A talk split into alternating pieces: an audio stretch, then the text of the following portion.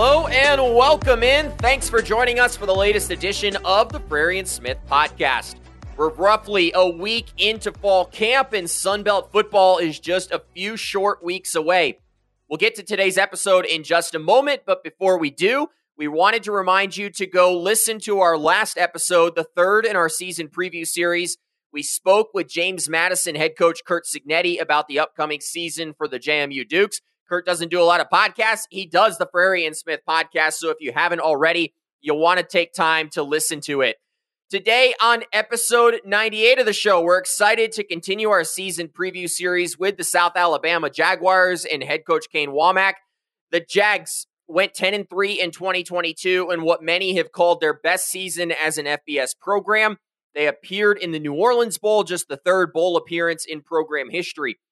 Caden, South Alabama, they orchestrated a historic season last year. This year, they're bringing back almost ninety percent of their starters and are the favorite to win the West by many people. On paper, though, Caden, this Jaguars team is looking even better than the one that we saw last year. Yeah, again, just thankful that I called my shot last year that they would be good, and I think now that it's going to be now it's going to be the take that everybody has. I mean, when you look at this team on paper, you could talk about Troy's championship D N A and what they brought back. But as far as on paper, teams winning the conference, winning their side of the conference, it's hard to deny South Alabama when you look at how much they return. I mean, there's only a couple teams in the entire country that are returning this much production. Think about a Florida State and a Kansas. I think that might be literally it, just two teams. So on paper, when you look at this team, they looked poised for a championship last year. They could have been. You could have said they could have been. But if if they weren't last year, whatever they didn't have, whatever their deficiencies were, and those few losses they had, when you bring back the entire team, you have to feel good about this squad heading into the year. Hey, two losses in the regular season by a combined five points, one of them on the road at U C L A. We'll talk about that more as this episode gets in. Well, as promised, we're talking South Alabama. Kane Womack is here. Let's not waste any more time. It's time to hear from Coach Womack.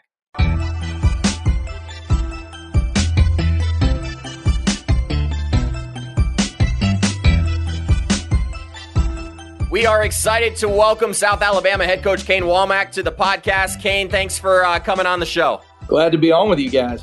Well, it has no doubt been a busy summer for you, you and your staff. You guys have been running camps. You guys are recruiting. I know the, the twenty twenty-five recruiting period just opened. What's the summer been like for Kane Womack?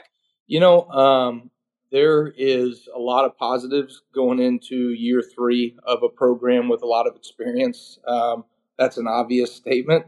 Uh, but one that when you work so hard, right, to build this program and you try to build the foundation the right way, um, so many of our of our conversations um, about how do we organize our practice schedules, how do how are we organizing our recruiting, what are the systems in place to hold people accountable, you know, all those things took hours, days, whatever, right? To now, you know, with Major Applewhite in in going into year three as our offensive coordinator, Corey Batoon as our defensive coordinator. We just hired uh, John Clark, our new chief of staff, who had been with Dan Mullen and Urban Meyer for twenty years um, at a number of places as as their chief of staff, and, and we're really fortunate to bring him on. But you just have all those things in place that now those conversations become fifteen minutes, right? Or You're you're able to be more efficient at the things that, that you already detailed out on the front end so that you can focus on maybe some of those finer details that that, that get our program better or or also uh, provide a better experience for our student athletes. And, and really those two things go hand in hand. So really rewarding, really fun, uh, excited to get into the ball piece here um, starting this week with, with fall camp. Appreciate you joining us, Coach Womack. This school's history with football is not the longest, but it was a historic season last year. A ten-win season was just one fewer win than the last three years combined, and it was a leap of five or more wins compared to your last year. As you look to keep building on that momentum, what are your expectations for this team heading into the twenty twenty-three season? You know, it's a great question. Um, when I took this job, I, I talked about um, this is a program that should be in a bowl game every year. That should be the expectation, and, and we should be within arm's reach of a conference championship. Um, you know, when you look at the preseason and what we have coming back and some of the expectations from the media, which, like it or not, right, that's that is what it is, and that is uh, and some of the measuring stick that we all have to go by, right? um, we're we're kind of in that position where we have a, a good opportunity to be a, a team that goes to a bowl game. We, I think, have a chance to be within arm's reach of a conference championship this year, or at least go compete for it. Um, but in our building, we don't we actually don't put up any we don't put any preseason goals. You won't see a board on in the team meeting room that talks about those things. We are relentlessly process oriented uh, within the program. And so what we try to focus on are, you know, keep the main thing, the main thing, the details that we think are the habits that are, that, that translate to winning. And then we look at that specific week and specific opponent that we're facing that week. And what do we need to do as a team to defeat that team? And then, and then go on to the next one. And so, you know, if you, if you, if you put in like, all right, here's these long-term goals, right? Then I think sometimes the focus always becomes just about that. Every competitor that puts their head on a pillow at night is going to dream about championships. That's just a given. That's just what we do. But in the building, we're going to stay more focused on kind of the, the day-to-day task at hand. So I don't know if that answers your question the right way, but that's kind of how we handle it, you know, within our building. So then how do you guys on a day-to-day, um, how do you guys quantify success? What is, what does that look like in terms of what you've just said?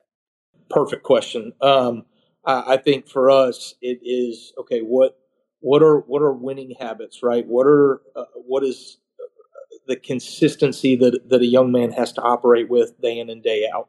Um, can they stay off lists and out of uh, issues that, that, that would, would uh, get our coaches to focus on other things other than preparing a game plan and making sure that they're providing the best experience for our student athletes, right? So for us, we look at habits and how consistent those habits operate and how well um, you, for as coaches and a staff, you know, the, the consistency and what we call L E O, it's genuine consideration for others. It stands for love each other, but, but defined in our program, L E O stands for genuine consideration for others. Um, consistent respect is probably the easiest way to say that, right? So consistent L E O and consistent accountability. And if we're, genu- you know, consistently respecting each other, um, serving each other, um, and then holding one another accountable to the details that it takes to accomplish that vision, if you can do those things both consistently, you're you're operating with winning fundamentals. And, and so that's kind of the, the marker that we utilize day in and day out here. Yeah, definitely uh, makes a lot of sense. Coaches, we're going through this series. We're talking with every Sun Belt head coach. We were talking with Coach Desermo earlier in the week from Louisiana. Uh, he talked about the competitiveness of this league and the slim margin for error. Nobody knows that better than you guys. Two regular season losses last year by just five points. Um, having lost just two regular season games by such a close margin, have strong finishes and owning that fourth quarter been a point of emphasis for you guys this offseason? Yeah, I, I think um... – The, the short answer is yes. I think the, you know, when you great competitors, right, whether you're an individual or a team, um, you identify the things that you're doing really well and you try to stay as consistent um, in those processes as you can, right, to, to get the same outcome that you've, that you've, that you've achieved uh, in, in years prior. But then on the, the other side, right, you got to look for what you got to be really relentless in, like, what are the things that, that, how do we lose, right, this next year? How, how do we, how, how does this team beat us? How do, how do we come up short? And what did we not do well enough a year ago that cost us a loss against Troy or U C L A? Or maybe, you know, we won the game, but we made it really close and closer than we needed it to against X Y Z opponent, right? What are the things that we need to do and be focused on? And that's a fine line, right? Because here's here's the here are the standards, right, that we operate in day to day, and here are the things that, with a finite amount amount of time and resources that we're investing into to play winning football. But then you got to keep the main thing the main thing. But then on the other side, right, here are some things that we've shown, like, these are exposures for us, right? Defensively, we didn't deal with tempo well enough uh, against Western Kentucky in the bowl game, right? Cost us. Uh, offensively, we some of our main runs were stopped against Troy, and we lost a ten to six game, right? That just one more explosive play, just one more score. So those are the things that you kind of have to balance hand in hand. What what is, what are the our consistent habits? Keep the main thing the main thing, but also, like, you got to be relentless in, in finding the things that, that from one year to the next keep you uh, really ahead of the curve. And I think that's, you know, to Mike's point, that's really what, what we try to handle. That's definitely an, instant, an interesting balance, Coach. And it's no secret you have one of the most experienced rosters in the entire country. You have that luxury of having just an absolutely loaded group with proven talent and experience seemingly at every position. How has your approach to coaching this mature group been maybe different? How have you been able to maybe operate differently because of their experience? Yeah, I, I, I think um, it allows you, you know, experience does two things. One, when you're in big moments, right, you just have a confidence because you've been there before, right? So that that experience gives you the, the knowledge of uh, uh, the It's it's it's no different than anything, right? When you're whether you're in uh, in junior high and you've got your first morning workouts, right, the next morning, or whether you're in college and you're going out for your first start, it's the unknowns, right, that are that are the scariest piece of it. What do I not know, right? Experience, right, gives you that. Hey, I've gone out, I've played this thing, I've seen a lot of football, I've done all that. So that's one piece of it. But then the other piece of it, right, is you're once you have this baseline of experience. Okay, I've started in games, I've gone through a game plan, I've operated against really good players, all that stuff. Now, I also can start focusing on the finer details that make me that much better of a player. Maybe it's fundamentals, maybe it's knowing our scheme better, maybe it's knowing our opponent better, right? But in year three, with a bunch of returning starters, we're able to kind of focus on those finer details. And then even organizationally for me as the head coach, I'm able to spend more time engaging with our players, honing in on those finer details for them and our coaches because I'm not having to do all these big picture things that I was doing in year one or two. We've we've kind of used the, the the analogy of cranking the dial forward, right? So if everyone will just, hey, whether you operated in, as an All-American last year or whether you're a first-year starter or a backup, if everyone will just kind of crank the dial forward in their respective areas, this team will better themselves. Well, that's certainly a, a scary answer for the rest of the league, that South Alabama could still be better than the ten wins last year. Coach, outside of your West schedule, uh, you visit Cotton Bowl champion Tulane to start the season. You make a trip to Stillwater to face Oklahoma State. Plus, you draw J M U and Marshall out of the East. There's really no denying that this schedule is going to challenge your team this year. Yeah, really, really challenging schedule, by far the, the, the hardest that we've that we have faced. Um, very fortunate to have the experience we have on this team going in into this season with this schedule. Um, you guys mentioned it before. This is a really young program, and if you want to be a championship program, you have to be put in championship moments, right? And so for us, what an unbelievable opportunity to go play Tulane, the first game of the season, a team that won the Cotton Bowl. That's really um, the you know the best group of five team in college football this past season, and really heading into this year uh, with preseason expectations. It's an awesome opportunity for us. It's great for our fan base. It's great for our players. It's great for you know the the, the overall opportunities that you have to have um, in in order to be a, a program that that. that really is growing into relevancy in the college football landscape. And so we need these these competitive games. We need these opportunities.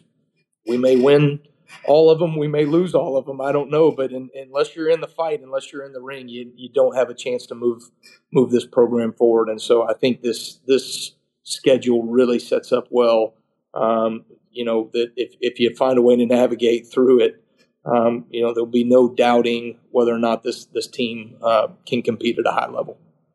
Yeah, there's no doubt me and Noah are definitely excited about some of your non-conference matchups. We've been talking about it all offseason. But switching to some of the player side of things, Carter Bradley had an amazing season under center in his first year with the program last year. He now gets to build on that, unlike a lot of the transfer quarterbacks we saw in the conference that were successful last season. What have you said? What would you say you've seen him improve his game compared to when he first got to this program last year? Yeah, um, I think I, I think it's undervalued how impressive that is to come in as a transfer quarterback and start in year one and operate at the level that Carter did in year one, um, you know, of, of this program. And he really he did it consistently throughout the year. So when you think about some of the, the questions and the things that were going through his mind on, you know, whatever it is, it's August first, right, of twenty twenty-two, his experience of this league, his understanding of our scheme, his understanding of our opponents, his chemistry, right, with our offensive skill players and our and our offensive line and, and just and then chemistry with, with our coordinator and Major Applewhite. All those things are so farther along than where they were a year ago that, you know, uh, ultimately he has the skill set to to operate as an elite level player. He's got the arm talent. He can move around. He can evade, you know, he's all that kind of stuff. But to be able to apply that mentally, right, um, gives him an opportunity that, that I think, you know, I think Carter could take a, a pretty big jump in terms of what he produced on the field even a year ago, which was, you know, pretty special even then. Yeah, Kane and I are definitely on record that he, it seems like with the pieces around him, he's primed for a big season. Uh, Coach, everyone became very familiar with LaDamian Webb last season after that amazing year, but I'm really intrigued by Braylon McReynolds. He showed a lot of different level of versatility, athleticism, both on offense and on special teams. What kind of a role do you see him playing on this football team this fall? Yeah, I mean, you know, LaDamian Webb is is a tremendous football player, right? Um, and and certainly he gets a ton of the credit, but for to be a true freshman and walk in the door um, with with Braylon McReynolds coming from McGill Tulane High School right down the road, uh, like to to come in and operate and know that he can fill in for for LaDamian Webb and it not just be a total drop off is pretty amazing. Um, I'm so impressed with him, his work ethic. I think he's taken his game to a totally different level um, at going into his sophomore season. His practice habits, um, his understanding of our offense and what we're trying to do, his confidence, you know, knowing, hey, I've done this and I can make plays every time the ball is in my hand. Uh, very excited to see what he can do along with, you know, you got guys, uh, Marco Lee, who is a, a, a returning uh, uh, transfer Uh, from Virginia Tech, and then Kentrell Bullock, who we just brought on from Ole Miss, that has uh, gobs of talent uh, that we're really excited to be able to uh, to to get him in, into the fold. So that running back room has has probably turned on its head since we got here. That you know this was a, a roster that had some really good pieces to the puzzle, um, and and and it was not the cupboard was not bare. Um, but probably that running back room was was in, in as big a deficit along with the O-line as any, and, and now I would say that's uh, a team strength. Definitely excited about the running back duo of Webb and McReynolds this season, but another duo you have on that team is the pairing of Corey Batoon and Major Applewhite as your coordinators, who were recently ranked as one of the better pairings in the entire country. What's the how has it been having that luxury of them being by your side so early on during your tenure from South Alabama and, and going forward? Well, um, you know, it, it, it's pretty it's pretty special, right? Your your coordinators um, are such a, a major extension of, of the head coaching position, and and frankly, you see a lot of head coaches that if they get one of those two hires wrong, um, it, it costs the entire program. You know, Corey Batoon, I have known for a very long time. He was my dad's right hand man. I, as you guys may know, my dad was a longtime defensive coordinator in college football, had a tremendous thirty-eight year career, number one defense in the country at multiple stops, including Ole Miss. And Corey was my dad's right hand um, for, for those years. Um, we run the same system uh, defensively that my dad ran. We're, you know, we're both experienced in that. I trust Corey. He knows kind of some of the things, me being a defensive background and defensive coordinator myself, what the expectation is, and and has done a really good job of kind of balancing those two things. Um, of of of what my expectations and, and him as the defensive coordinator. You know, Major, I got to meet uh, about a year, a little over a year before um, uh, I, I hired him. We met at the Senior Bowl right here in Mobile, as a matter of fact, and had one of those conversations that you just go, man, like this guy's lockstep in line with with where, you know, what he wants next out of his career, what I want out of my career, um, with what we think, uh, you know, we have like-minded uh Uh, values about college football and, and what needs to happen and how you need to operate a team. And it just, it just worked. You know what I mean? You just, you see those things, you identify those things, and then you get them all together. And that first year, right, we're all trying to mesh some of those things together. Uh, but now going into year three, it just the, the formula worked, and uh, and so so fortunate to have those two guys. I think, you know, I think that's as good of a duo as you will find in college football today. Yeah, I agree with you. I mean, I look at the returning experience on this team, but I think it goes under talked about just the continuity of your staff heading into this year. I know some of the other major contenders in the league have lost coaches. Um, Coach, you're bringing back seven of your eight top tacklers on that defensive line. You've got Quentin Wolfe on, kind of going down into that Wolfe role. You've got Jamie Sheriff. You've got Wykevious Thomas leading the charge up front. How excited are you about that defensive line unit heading into the fall? Well, I, I think... Um... You know, that defensive line unit is as impressive off the field as they are on the field. Um, you know, the majority of those guys have had their degree for over a year now, uh, which I think is pretty impressive. They carry themselves with a, a, a lot of maturity. They handle their business. You know, I'll be honest, there, there's probably been a stereotype in college football over the years. The defensive line come with a lot of off-the-field issues. You know, sometimes D-line and corner gets a bad rap, right, that they're that they're the loudest out there on the field and they're the most problems and this and that. Those guys operate at such a high level, and they're also probably our, our most consistent people in and out uh, of, of the field. And so really pleased and impressed with, with what they bring to the table. But then just their experience along with their talent, right? They're all very talented individuals. But now I think they've experienced things and realized, okay, I can get better as a pass rusher here. I can understand when to take risks uh, here. You know, uh, a lot of times you're trying to create negative plays in the backfield, but you still got to stop the run and, and kind of build that wall and that foundation, right, for, for the rest of our defense to be able to fit off of. So now I know when to take those chances and when not to take those chances. Those, those are the things that I think allow us to get Um, really to a position where we're creating more havoc in the backfield. And, and, you know, we've always been a team that creates more sacks and tackles for loss. And, and this past year, we probably took a step back in that regard. We were fourth in the country in rushing defense, but I think we have an opportunity to create a lot more havoc going into this season. Coach, this episode would not be complete if I wasn't able to talk about one of my favorite units in the entire conference, and that's your secondary, which is absolutely deep. You bring back Yam Banks, Jaden Voisin, Marquise Robinson. You almost reintroduce Keith Gallman to that lineup. It's almost like you have too yeah. many defensive backs, which I think is never the case. I've been curious all offseason. I've been curious all offseason. Have you and Corey Batoon kind of explored different packages and ways to get a lot of those guys on the field at the same time in this unit that's like pretty stacked and just getting the most out of them this season? Yeah, great question. Uh, you you should be in the in the staff room with us. You know what I mean, planning through. I mean, that's exactly that's exactly the conversations you have, right? Okay, here we have all these great playmakers, and some of them played for us last season. Some of them are going to do a little bit of different things. Some of them are coming back, like Keith Gallman. Um, how do we find creative ways to funnel the ball to our best players, right? Which, you know, obviously you can you can argue that our safeties are some of our best players. But also, how do we create packages on the field to allow for these guys to to get out there? I mean, you know, Yam Banks, Jaden Voisin, Keith Gallman, and also you've got Jalen Jordan, who are all starters for us. I mean, you know, have played a lot of football. And then you bring in guys like Ricky Hyatt from Kentucky and Mike Harris that played considerable reps at Baylor, um, who I think, you know, these guys are all going to find a way on the field, right? And so, for us, finding those creative ways, both in scheme, how do we funnel, you know, our defense to all right to where the free safety gets to make a tackle, right? Or how do we create some confusion on the back end with our disguises, right, to get our players in the right matchups? But but also just personnel. How do we get more of those players on the field? Um, and I think that's been a really fun thing for us to look at, and I think we'll see a lot more of it, you know, come.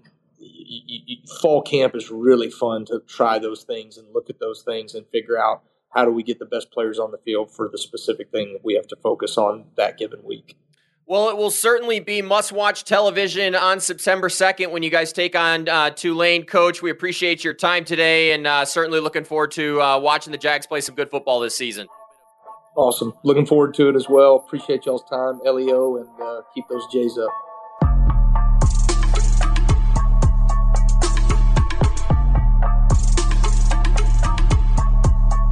Kane, that was always fun. We've admired Coach Womack from afar. It was great to have him on the show for the first time.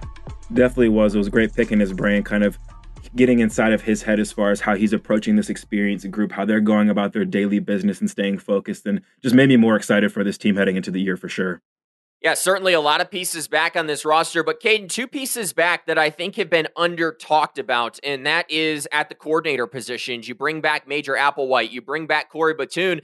We saw a lot of the Sun Belt's top teams lose coordinators this offseason. South Alabama was able to keep those pairings together, and I think that's a big reason why there's a strong upside to South Alabama this fall.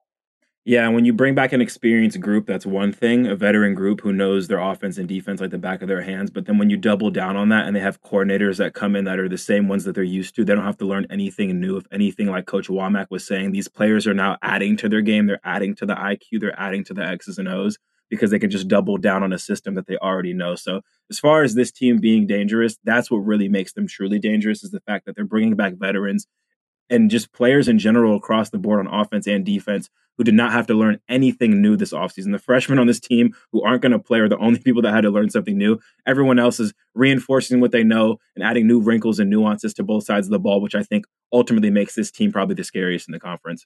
Yeah, definitely one of the scariest. Caden, you've been wanting to ask a singular question of this coaching staff all offseason, and that's how they're going to utilize this loaded secondary. Were you satisfied with the response you've been waiting for?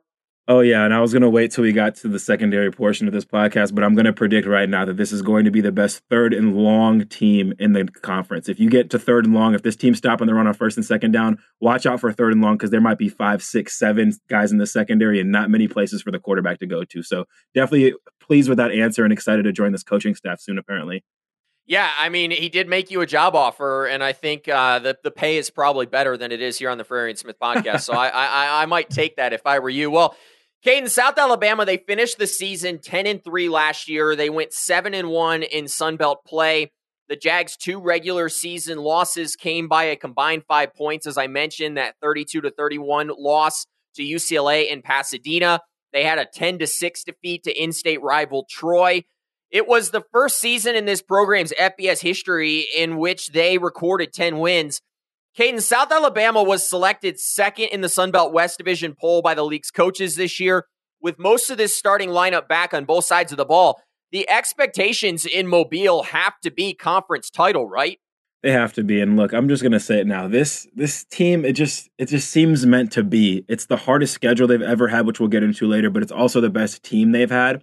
They're meant to capitalize on this. I feel like they're meant to run the table. They're meant to have the bulletproof resume that's going to put them in the Cotton Bowl if they are able to do that. If the football gods are real, this will happen, and this will be the team that runs the table, represents the conference even further in the Cotton Bowl, playing a Power Five opponent. But the good news is a lot of their tough matchups, like we'll get into more with the schedule, aren't really required them for them to win the conference. So it's really about the ceiling's high for this team. How much higher can it go? It can go sky high if they wanted to, but just bare bones on paper, as far as having the mission being winning a conference championship, the, the roadmap's definitely set for them. They can definitely handle business in the West and represent this team, but they could also be flawless and maybe represent this conference even further this year. Hey, you take care of business in those first five weeks of the school of the year, and I'm on record of saying they will be ranked in the top twenty-five. Caden, here's what makes South Alabama so interesting. Unlike several of the league's top contenders, South Alabama, they're locked in at the quarterback position. Carter Bradley's once again going to guide that offense. That offense averaged thirty-one points a game and over four hundred twenty yards per game a season ago. Caden, how big of an advantage is it for South Alabama to be bringing back a guy who's already proven that he can perform at a high level in this league? Oh, it's a huge advantage. If we've talked about it at length, so we know the drill. Carter had a fantastic season last year. He led this team to ten wins, which not many quarterbacks in the nation throughout their college careers or just in general can say that they can do that. And that's, I think, the hugest thing. He's proven to this team in this conference that he can win them games. three thousand plus yards, twenty-eight touchdowns. That was second and first in the conference last year. He can do the same this season, have similar numbers and have similar success. I think the question is, can he elevate himself even more and thus elevate this team and take them to even new heights? Can he maybe lower those interceptions a little bit? He tied for second in the conference. But most importantly, can he play big in fourth quarters like he did against Southern Miss and Old Dominion? Can he do that last year, this year against teams like Troy, Tulane, Oklahoma State? the stage is set for him, the table is set for him to be able to capitalize on some big game opportunities early on in the season and throughout the year. The question is, can he come up clutch in those biggest moments? We know in the regular season, he's going to take care of business, lead the team to, to wins. Can he lead them to greatness? Can he take them from good to great with his play against the best opponents and the best competition he'll face this year? Yeah, that will something. That will certainly be something we're keeping our eye on, Caden. And I think if he can make that leap, uh, he becomes a, a very meaty N F L prospect. We heard about him on episode ninety-four when we had him on during our Sun Belt Media Recap, talking about how hungry that he doesn't have a backup option here. And man, when you're hungry and you don't have that backup option, watch out for a big year uh, from Carter Bradley. Staying on the offense, LaDamian Webb is back at running back after earning first-team honors a season ago. Caden, he broke the South Alabama rushing record despite missing a game and a half due to injury a season ago. You've got Braylon McReynolds back there, who Coach Womack raved about in this interview. Plus, you've got Omni Wells, and then on top of it, you bring in Kentrell Bullock from Ole Miss in that backfield. Caden, I don't think it's much of a stretch to say that this is going to be the most talented running back room in South Alabama history.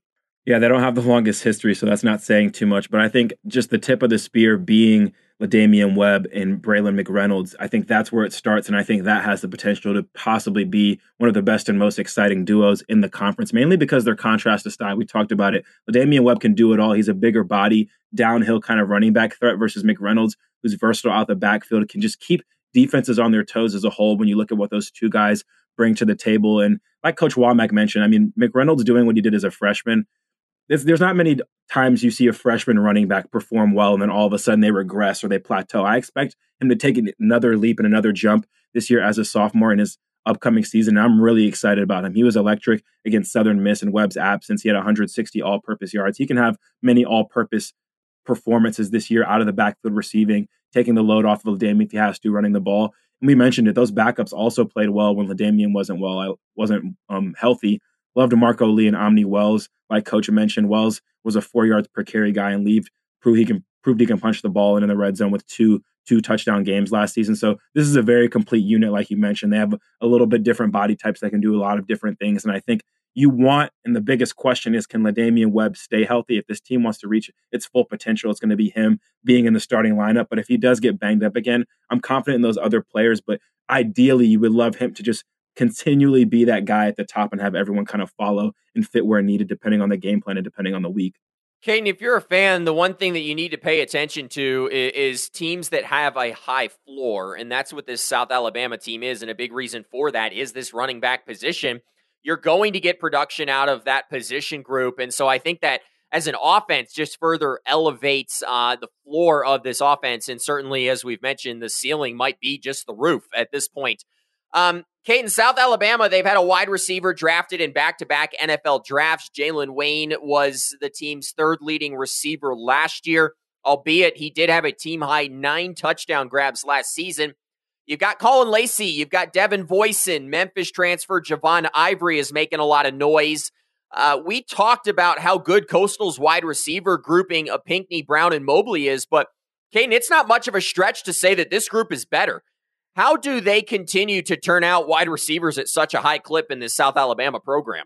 Yeah, you have to give credit to their recruiting. You have to give credit to their position coach, and you have to give credit to their development just overall. I think this team has now become one that has a staple wide receiver that you have to account for every year. And I think going into this season, the biggest question is who's going to emerge as the scorer. You know, between Devin Voisin and Colin Lacey, these guys can get it done with the receptions and with the yards. They're high-volume targets that proven they can do that last year, taking a huge jump. The question is going to be who's going to replace those nine touchdown grabs that Jalen Wayne had. Jalen Tolbert had eight in twenty twenty, and Jalen Wayne had two, so he had to take a step up. Now it's going to be curious to see who's going to take that step up this year. Could it be a combination of Voisin and Lacey? Could it be Javon Ivory from Memphis, who has proven production at that level? I have high hopes for that being a three-headed monster. Again, that good trio. I'm just most excited to see who's going to be putting the ball in the end zone specifically for this team. But as far as production goes, I have no worries about this group whatsoever. Just more so curious to see who's going to be doing some touchdown dances in South Alabama this year.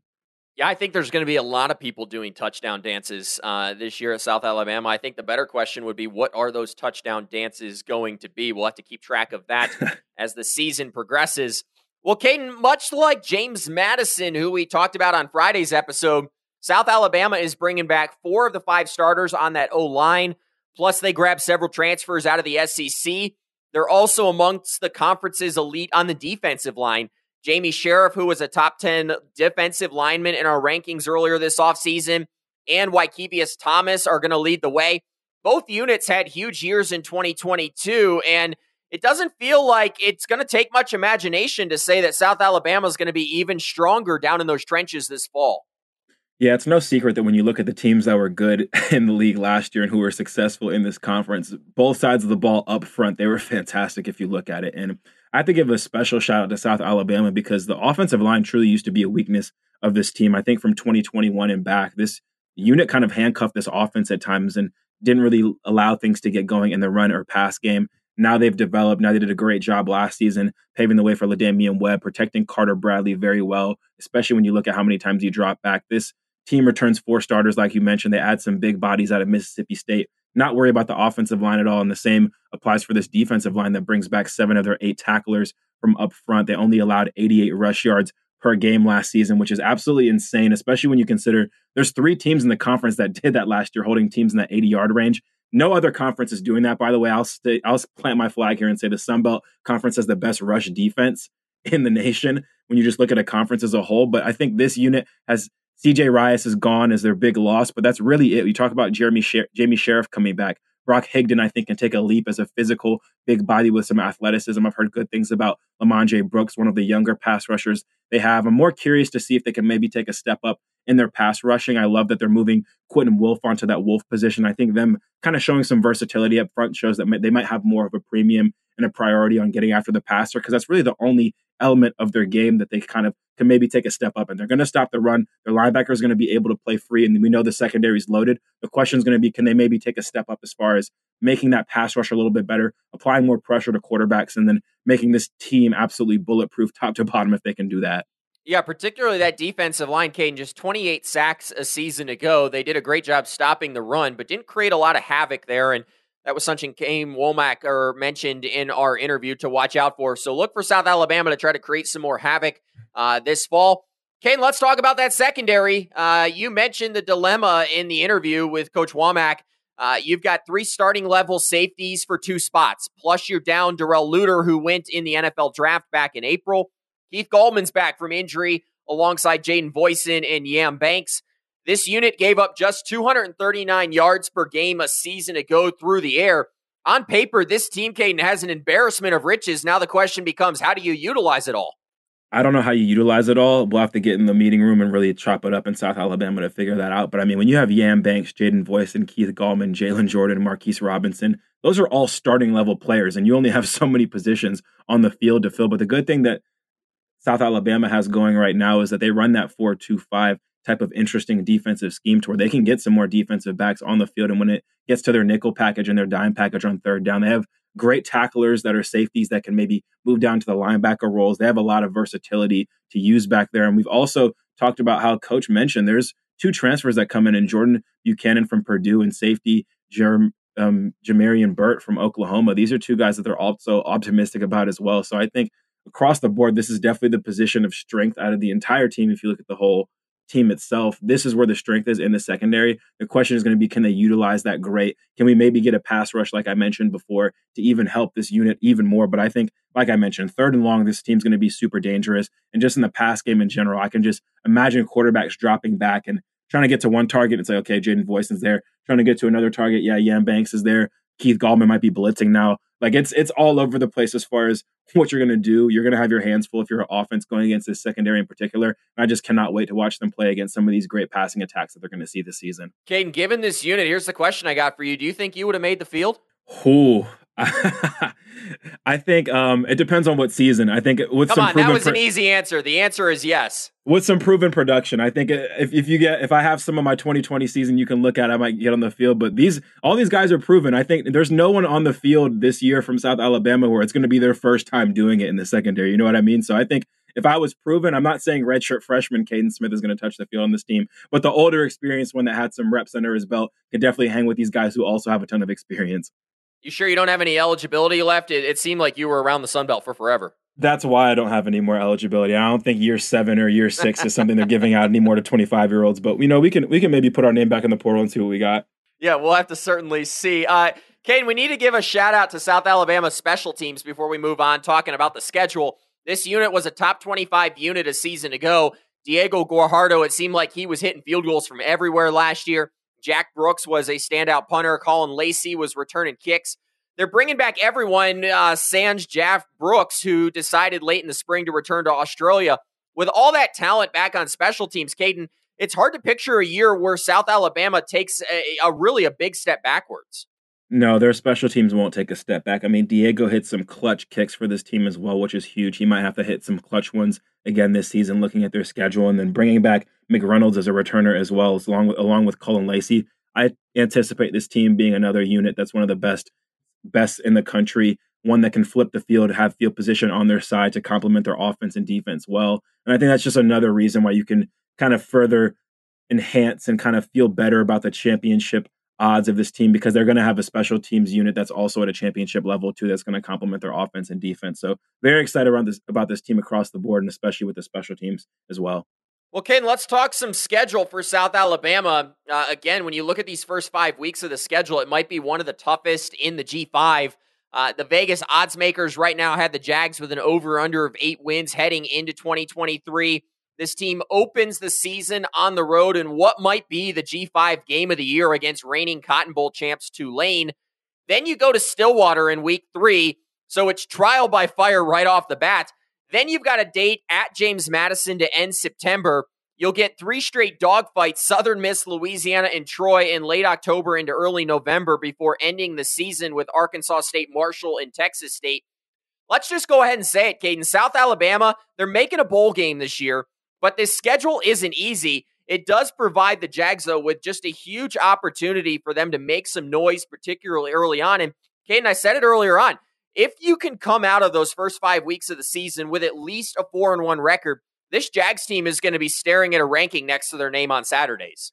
Yeah, the real question with this team is, do they want to be good or do they want to be great? They can go oh and five to start the season and still make the conference championship, which as a player, I love my schedules being like that. You want your most important non-conference games or games that don't really matter in the beginning. Like, you want to face Tulane in week one. Tulane doesn't know if they're going to be the Cotton Bowl team again. They don't know if they have that same level. And South Alabama doesn't know either, but you go into week one and you're going to find out really quick. So I think when you look at their schedule, could they go oh and five and then take care of business on their side of the conference and make it to the championship game? Yeah. Could they go five and oh to start the season, be a ranked team and carry that momentum and get national attention?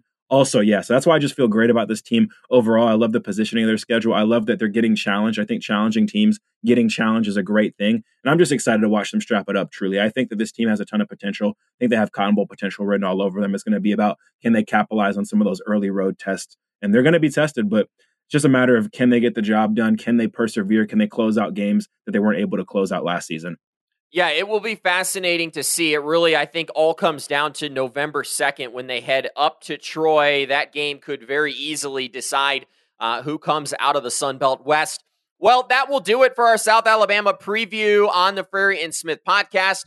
Big thanks to South Alabama head coach Kane Womack, as well as associate A D Kevin Beasley, for helping make today's conversation possible. Before you go, don't forget that we'll be back with the next episode of the Frary and Smith podcast on Wednesday, our season preview series, Parks in Hattiesburg, Mississippi, as we welcome Southern Miss head coach Will Hall to talk about the Golden Eagles' upcoming season. That'll do it for us here at the Frary and Smith podcast. If you liked what you heard on today's episode, please consider leaving us a review or a quick five-star rating wherever you get your podcasts. It really helps us and the show out. We're continuing to count down the days to the start of the Sun Belt football season. So for Caden Smith, Richmond Weaver, and Brett Jemis, I'm Noah Frary. We really appreciate you spending time with us today. Well, that's goodbye for now. We'll talk to you again soon.